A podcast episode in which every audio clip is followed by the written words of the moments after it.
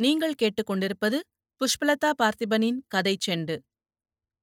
ஜெயகாந்தன் எழுதிய ஒரு மனிதன் ஒரு வீடு ஒரு உலகம். அத்தியாயம் ஐந்து. தேவராஜனின் முகத்தில் ஒரு வருத்தம் படர்ந்தது. சந்தோஷமாக இருப்பதற்கு என்று வந்து மகிழ்ச்சிக்காக என்று சொல்லிக் குடித்த பிறகு அவன் வருத்தமாக எதையோ நினைத்துக் கொண்டு முகமும் மனமும் மாறுவது ஹென்றிக்கு புதுமையாகவோ வேடிக்கையாகவோ இல்லை. ஹென்றி பப்பாவை நினைத்துக் கொண்டான். அவருக்கு இங்கிலீஷ் பேசத் தெரியாதே ஒழிய அவருக்கு அந்த வெள்ளைக்கார பண்புகள் நிறைய உண்டு. அவர் மற்றவர்கள் முன்னால் அழமாட்டார். ஏன்? மம்மியின் முன்னால் கூட அவர் அழமாட்டார். அது மாத்திரமல்ல அவர் மிகவும் சோகமான பழைய நினைவுகளை சொல்லிக் கொண்டிருக்கையில் தெரிந்தவர்கள் யாராவது தென்பட்டால் புன்னகை காட்டி தலை தாழ்த்தி வந்தனம் தெரிவிப்பார். அப்போது அவர் தலை தாழ்த்துவது வந்தனம் தெரிவிக்க மட்டுமல்ல கண்ணீரை மறைத்துக் கொள்ளவும் தான் இந்த பழக்கமெல்லாம் அவர் மிலிட்டரியில் இருந்தபோது அவருக்கு ஏற்பட்டிருக்கும். மைக்கேலின் நட்பினாலும் ஏற்பட்டிருக்கலாம். மைக்கேல் அவர் நான் பார்த்ததில்ல. மம்மியும் மைக்கேலும் திருமண கோலத்தில் ஓ நீ எவ்வளவு சின்ன பெண்ணாக ஒல்லியாக யாரோ மாதிரி இருக்கு. அந்த படத்தில் அந்த படம் இந்த மூட்டைக்குள்ளிருக்கும் மைக்கேலும் ராணுவத்தில் இருந்தவராம். அவர்கள் இருவரும் சகோதரர்கள் போன்ற நண்பர்களானதில் ஆச்சரியமில்லை. பப்பாவுக்கு யாருமே நண்பர்களாகிவிட முடியும். நான் இவர்கள் வாழ்க்கைக்கு வருவதற்கு முன்னாலேயே மைக்கேல் இறந்து போய்விட்டார். ஓ மிஸ்டர் தேவராஜன் என்னவோ சொல்லிக் கொண்டிருந்தார். நான் அதை கவனிக்காமல் பப்பாவை பற்றி ஹென்றி ஒரு வினாடியில் தனது நினைவுகளை களைத்துக் கொண்டு தேவராஜன் சொல்லுவதை கூர்ந்து கவனித்தான். அவனும் தன் வாழ்க்கையைப் பற்றி ஏதோ துயரமாக சொல்கிறான் என்று புரிந்து அவன் சொற்களை கிரகிக்க ஹென்றிக்கு மேலும் சில வினாடிகள் ஆயின. ஜனங்க ஒருவரை ஒருவர் புரிந்து கொள்ளவே மாட்டேன் என்கிறார்கள். எப்போதும் அவர்கள் தவறாகவே புரிந்து கொள்கிறார்கள். இந்த மனிதர்களுடன் சம்பந்தப்படாதவர்களாக நாம் இருந்தால் இதனை வேடிக்கை பார்க்கலாம் அல்லது விலகி போய்விடலாம். ஆனால் நானோ சம்பந்தப்பட்டவன். எனவே நானே அதிகம் பாதிக்கப்படுகிறேன். என்று தேவராஜன் ஆங்கிலத்தில் சொல்லிக் கொண்டிருந்தது. என்ன தொடர்பில் என்று தெரியாமல் இணக்கத்துடன் கேட்டுக்கொண்டான் ஹென்றி. தேவராஜன் சுவரில் தொங்கிய படத்தில் தன் மனைவியை பார்த்தான். எவ்வளவு நம்பிக்கையோடு எவ்வளவு கனவுகளோடு நிறைவுகளோடு அவள் பக்கத்தில் நான் நின்றிருக்கிறேன் என்று எண்ணி பெருமூச்செறிந்தான். ஹம் we are not living together என்று சொன்ன தேவராஜன் தொடர்ந்து விளக்கினான். எனக்கும் அதுக்கும் ஒரு சண்டையும் கிடையாதுங்க. சனி ஞாயிறு எப்ப வரும்னு இப்பவும் காத்துக்கிட்டு தாங்க இருக்கும். அவங்க அப்பா அம்மா எல்லாரும் என்கிட்ட மரியாதையா அன்பா தான் இருக்காங்க. ஆனா அந்த அன்பும் மரியாதையும் அவங்களுக்கு எங்க அக்கா கிட்ட இல்லங்க. அது அவங்க குத்த இல்லங்க. இதுதான். என் ஒய்ஃப் தாங்க. தானும் அக்காவை வெறுத்து அவங்களையும் வெறுக்க வச்சிருச்சு. அந்த விஷயத்துல தான் அதை எனக்கு புரிஞ்சுக்கவே முடியல. பொறுத்துக்கவும் முடியலங்க. கல்யாணம் ஆகி ரெண்டு மூணு மாசம் வரைக்கும் சந்தோஷமா இருக்கிற மாதிரி தான் இருந்தது. எப்படி அவ்ளோ குரோதமும் வெறுப்பும் வரும்னே புரியலங்க. என்னால அதை கற்பனை கூட பண்ண முடியலங்க. எங்க அக்கா செத்தாதான் இதுக்கு வாழ்க்கை சந்தோஷமா இருக்குமா? இப்படி என்கிட்ட இது சொல்லலாமாங்க? என்ன அவமானப்படுத்துறது இல்லீங்களா இது? நான் அப்பவே சொன்னேன். நீ எனக்கு வேணாம் அக்கம்மா வீடு இது அக்கம்மா தான் இங்க எல்லாத்துக்கும் அதிகாரி. அக்கம்மா அத இவ்ளோ வெறுக்கிற நீ அவமானமா பேசுற நீ எனக்கு வேணாம். நீ உங்க வீட்டுக்கே போ. எனக்கு தர்ற மரியாதைய அக்கம்மாவுக்கும் தர்றவதான் என்னோட வாழலான்னு சொன்னேன். You know what she said என்று அந்த நினைப்பிலேயே கோபம் மிகுந்து பற்களைக் கடித்தான் தேவராஜன். அவன் முகம் சிவந்து கண் இமைகளின் ஓரத்தில் கண்ணீர் கோடிட்டு பளபளத்தது. ஹென்றி அவன் தோள் மீது கை வைத்து கண்களாலேயே ஒரு புன்னகையுடன் அமைதியாயிருங்கள் என்று உணர்த்தினான். தேவராஜன் ஒரு சிகரெட்டை பற்ற வைத்துக் கொண்ட பின் சமாதானமடைந்து தன் மனைவியின் அறியாமையை எண்ணி வருத்தத்துடன் புன்னகை செய்தான். எனக்கு வந்த கோவத்துல நான் கொலை செஞ்சிடுவேனோன்னு கூட பயந்துட்டேங்க. ரொம்ப தகாத வார்த்தை சொல்லிடுதுங்க. ஆத்திரம் வந்தா அறிவு மட்டும் இல்லங்க. ஒழுக்கம் கூட கெட்டு போகுது. இல்லைங்க? தானே கெட்டாதானங்க? இன்னொருத்தர நம்ம மனசாலே கெடுத்தா? அது கூட தாங்க ஒழுக்கம் கெட்ட காரியம். அந்த வார்த்தைய கேட்டதும் நான் அதை அடிச்சிட்டேங்க. அப்ப கூட அக்கம்மா தாங்க ஓடி வந்து அவங்களுக்காக பறிஞ்சுகிட்டு என்ன திட்டுச்சுங்க. அதுக்கு தெரியாது எங்களுக்குள்ள என்ன சண்டைன்னு. அவள ஒரு குழந்த மாதிரி அணைச்சுக்கிட்டு என்ன கண்டிச்சுதுங்க அக்கா அப்பதான் நேருக்கு நேராவே அக்கம்மாவ மரியாதை இல்லாம பேசிச்சு என் ஒய்ஃப் அக்கம்மா வந்து எனக்கு தெய்வம் மாதிரிங்க. என் அக்கான ஒசத்தியா சொல்லல. As a women she is a goddess. Yes, goddess என்று சொல்லிக் கொண்டே இரண்டாவதாகவோ மூன்றாவதாகவோ கிளாஸை நிறைத்துக் கொண்டான் தேவராஜன். ஹென்றி முதல் கிளாஸை அப்படியே வைத்திருந்தவன் ஒரு மிடர் குடித்தான். மஞ்சிங் ஏதாவது வேணுமா? என்று கேட்டுக்கொண்டே எழுந்து மாடி ஜன்னல் வழியாக கீழே பார்த்து ஏ சின்னா என்று கூப்பிட்டான் தேவராஜன்.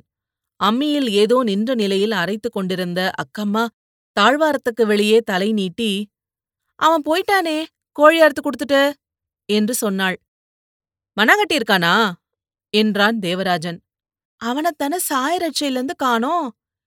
என்ன ஓனோ இரு நானே வர என்று அறைக்குள் வந்து கையில் புகைந்து கொண்டிருந்த சிகரெட்டை இரண்டு முறை ஆழ்ந்து உறிஞ்சிய பிறகு அணைத்துப் போட்ட பின் தான் குடித்திருக்கிற விஷயம் அக்கம்மாளுக்கு தெரியாலாகாது என்கிற மரியாதையில் மிகுந்த ஜாக்கிரதையுடன் ஒன் மினிட் என்று ஹென்ரியிடம் சொல்லிக் கொண்டு கீழே இறங்கிப் போனான் தேவராஜன்.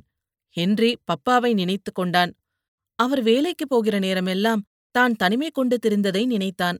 சாப்பிடும் நேரம் தவிர பிற பொழுதுகளில் அந்த பார்க்கின் பெஞ்சில் உட்கார்ந்து பப்பா வரும் வழியை பார்த்துக் கொண்டிருப்பதையும் அவரும் அதேபோல் இவனை தேடிய பார்வையும் இவனை நினைத்த நெஞ்சுமாய் வருவதையும் சில சமயங்களில் வீட்டுக்கு கூட வராமல் தன்னுடன் இவனை அப்படியே அழைத்துக் கொண்டு மாலை நேரங்களில் உலாவப் போனதையும் வீடு திரும்புகிற வழியில் வழக்கமாக போகிற சாராயக் கடைக்குப் போய் எதிர் எதிரே உட்கார்ந்து கொண்டு அவர் குடிப்பதை அன்புடன் பார்த்திருந்த பல வருஷ தொடர் நிகழ்ச்சிகளையும் ஹென்றி எண்ணிப் பார்த்தான். முரண்பாடுகள் இல்லாத மோதல்கள் இல்லாத முணுமுணுப்புகள் இல்லாத சண்டைகள் சண்டைகளில்லாத குறைகளில்லாத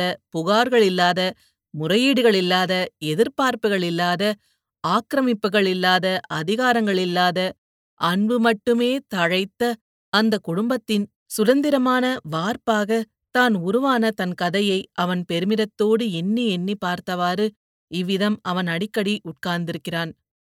கீழே போன தேவராஜன் அக்கம்மாளிடம் தின்றதுக்கு ஏதாவது இருக்குதா என்று கேட்டான். தோ ஆச்சு செத்த நாழியில சாப்பாடே ஆயிடும் என்று அம்மியில் அரைப்பதை நிறுத்தி தலை நிமிர்ந்து பார்த்து சொன்னாள் அக்கம்மாள். ஆமா அது ஆறு நம்ம மனுஷாளுங்க மாதிரி தெரியலையே என்று குரலை இறக்கியும் பயமும் மரியாதையும் கலந்த தோணியில் கேட்டாள். உனக்கு எப்படி தெரியுது அக்கம்மா என்று கேட்டான் தேவராஜன். நான் என்னமோ நம்ம விருந்தாளிங்க ஒருவேளை உங்க மாமியார் வீட்ல இருந்து யாராவது வந்துட்டாங்களோன்னு நினைச்சுக்கின்னு ஓடியாந்தேன்.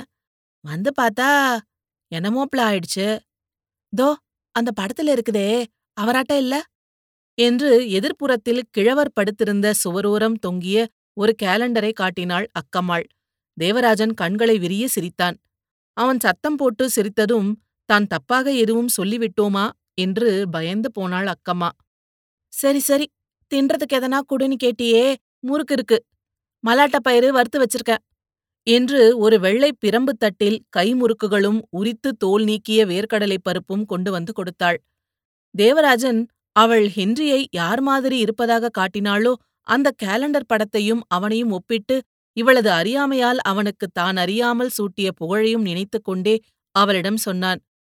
பெங்களூரா இதுவரைக்கும் பட்டிக்காடே பார்த்ததில்லையாம். நம்ம ஊருக்கு தான் முதல்ல வந்திருக்காரு. பழக்கத்துல நல்ல மனுஷனா தெரிஞ்சுது. நம்ம வீட்டுக்கு கூப்பிட்டேன். மணியக்கார பார்க்கணும்னு சொன்னாரு. ஆவட்டும் நாளைக்கு ஏற்பாடு பண்றேன்ன. ஏதாவது நிலங்கிலம் வாங்கிக்கின்னு இங்கேயே இருக்கலான்னு யோசனையோ என்னவோ. ஆ அங்கெல்லாம் இல்லாத நிலமா வேற ஏதாவது விஷயம் இருக்கும் என்றாள் அக்கம்மா. இருக்கும் அக்கம்மா. நம்ம எதிர்த்த வீடுல பாழடைஞ்ச வீடு. அத பத்தி சும்மா சும்மா விசாரிச்சாரு. அது என்ன விஷயம் தெரியல. எனக்கு அந்த ஊட்ட பத்தி ஒன்னும் தெரியல. ரொம்ப சின்னப்ப ஒரு வாட்டி பரியாரி ஒருத்தன் தூக்கு போட்டுக்கின்னு செத்து போல அத மட்டும் சொன்னேன்.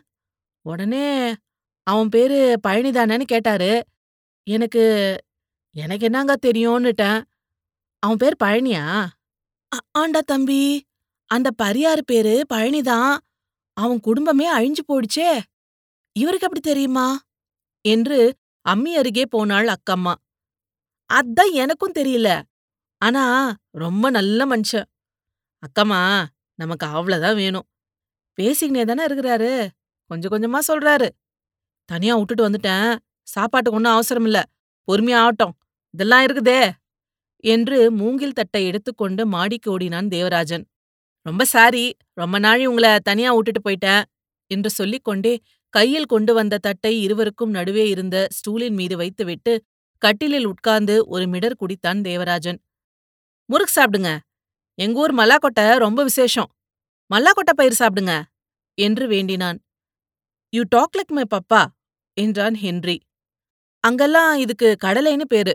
வேர்க்கடலைன்னும் சொல்றாங்க. மல்லாக்கொட்டைன்னு பப்பா தான் சொல்லுவார். மல்லாக்கொட்டை. ஏன் அப்படி ஒரு பேரு? என்று விசாரித்தான் ஹென்றி. மல்லாக்கொட்டைங்கிறது தான் மல்லாக்கொட்டைன்னு கொலோக்கியல் ஆயிடுச்சு. இது தென்னாப்பிரிக்காவில இருந்து இங்க வந்திருக்கணும். மணிலாவில இருந்து வந்ததுனால மணிலா கொட்டைன்னு பேரு என்று விளக்கினான் தேவராஜன். சிறிது நேரம் இருவரும் அமைதியாய் வேர்க்கடலை கொறித்தனர் முறுக்கு தின்றனர். தேவராஜன் ஹென்ரியையே பார்த்து கொண்டிருந்தான். சற்று முன் அக்கம்மாள் காட்டி சொன்ன அந்த கேலண்டர் நினைவுக்கு வர தன்னுள் சிரித்துக்கொண்டே ஹென்ரியிடம் சொன்னான் தேவராஜன். எங்க அக்கம்மா சொல்லுது உங்களுக்கு ஜீசஸ் கிரைஸ்ட் ரிசம்பிளன்ஸ் இருக்கான் மீ என்று ஆச்சரியத்துடன் பார்த்தான் ஹென்றி. ஹவ் எப்படி? என்று கேட்டு சிரித்தான். கீழே ஒரு கேலண்டர் இருக்கு. அது எப்படிங்க வந்ததோ? யாராவது பசங்க கொண்டு வந்து மாட்டியிருப்பானுங்க. பகல்ல ஸ்கூல் பசங்க எல்லாம் இங்க வருவானுங்க. ஏசுநாதர் ஒரு பாறைக்கு பக்கத்துல உக்காந்து கை ரெண்டையும் நீட்டி பாறை மேல வச்சுக்கிட்டு நிலாவை பாக்குற மாதிரி படம். அக்கம்மாவுக்கு அது யாருன்னு கூட தெரியாது. நீங்க அந்த மாதிரி இருக்கீங்களாம் மனுஷனை பத்தியோ கடவுளை பத்தியோ முன்கூட்டியே தீர்மானம் ஒண்ணுமில்லாமல் திறந்த மனசோட பார்த்தா எல்லா மனுஷன்லயும் கடவுளை பார்க்கலாம். என்று ஆங்கிலத்தில் சொன்னான் Henry. And anything good be like any other thing அப்போது கீழே இருந்து இவ்வளவு நாழி எங்கோ போய்விட்டு மண்ணாங்கட்டி திரும்பி வர அவனிடம் அக்கம்மாள் சத்தம் போட்டு கண்டித்த குரல் மேலே கேட்டது. ஏ முண்டோ எங்க போன? எத்தனை தடவை சொல்லியிருக்கேன் எங்கேயாவது போனா தோ இடத்துக்கு போறேன். இன்ன காரியமா போறேன்னு சொல்லிட்டு போடான்னு. உனக்கு என்ன திமிரா? சொல் பேச்சு கேக்குறதில்ல. எங்கடா போன முண்டோ? கடத்தெருவாண்டு தான் போய் வந்தேன். வர்ற வழியில மணியக்கார விட்டம்மா புடிச்சுக்கினாங்க. நம்ம வீட்டுக்கும் யாரோ விருந்தாடி வந்திருக்காங்களாமே. ஆறுன்னாங்க. யாராவது நெசமாவே வந்திருக்கிறாங்களாங்க. எனக்கு தெரியாதே என்ன. அதுக்குள்ள அந்த கிளியாம்பா பொண்ணுக்கு இடுப்பு நோவு வந்துடுச்சு. ஆறும் இல்ல. என்ன ஓடி போய் மருத்துவச்சு இட்டான்னாங்க. அதுக்கு ஓடினேன் இன்னும் புள்ள பிறக்கல போல இருக்குதுங்க. அவங்க வீட்டாண்ட ஒரே பொம்பளைங்க கூட்டம். ஏதாவது வேணுமா போலாமான்னு கேட்டுக்கின்னு வரத்துக்குள்ள இம்மா நாழி ஆயிடுச்சுங்க என்று மண்ணாங்கட்டியின் குரலும் கேட்டது. அத்தான் காத்தாலேருந்து கிளியம்பால இந்த பக்கமே காணோம். அவ என்னமோ வந்து போறவளா இருக்கறதால தான் இங்க வரா. இந்த ஊர்க்காரியா இருந்தா திரும்பிக்கின்னு போவாளுவ. என்னமோ இவளுங்க தின்ற சோத்துல நான் மண்ணை வாரி போட்டது மாதிரி. சரி மருத்துவச்சு வந்து என்ன சொல்றா? ஒன்னும் ஆபத்து இல்லையே என்று ஆதரவாய் தான் போக முடியாத ஆதங்கத்தோடு விசாரித்த குரலும் கேட்டது. உங்களுக்கு ஒரு குழந்தை பிறந்தா எல்லாம் சரியாயிடும். உங்களுக்கு ஒரு குழந்தை பிறக்கணும்னு நான் ஆசைப்படுறேன் என்றான் ஹென்றி. தேங்க்யூ என்றான் தேவராஜன். இப்போ ஒரு மூணு மாசமா தான் நான் உங்க வீட்டுக்கே போலீங்க அது டீச்சர்ஸ் ட்ரைனிங் சேரட்டுமான்னு கேட்டது. சரின்னுட்டேன். அப்புறம் தான் யோசிச்சு பார்த்தேன். சரி அதுக்கு ஒரு பிளான் இருக்குது போல இருக்குன்னு நினைச்சுக்கிட்டேன். நான் போய் போய் எதுக்கு அனாவசியமா அது விஷயத்துல தலையிடணும்? அதுக்கே வேணும்னா வரட்டுமேன்னு இருக்கேன். ஆனா ஒண்ணுங்க நான் எப்பவும் என் மனசுலயும் இந்த வீட்லயும் என் வாழ்க்கையிலயும் அதுக்கு ஒரு இடம் வச்சிருக்கிறேன். அது காலியா தாங்க இருக்கு. இருக்கும். பாருங்க people don't understand even love என்று கண் கலங்கினான் தேவராஜன். நிச்சயம் ஒரு நாள் நல்லது புரியும். கொஞ்ச நாளாகும் என்றான் ஹென்றி. காலம் கடந்து புரிஞ்சு இன்னாங்க பலன் என்றான் தேவராஜன்.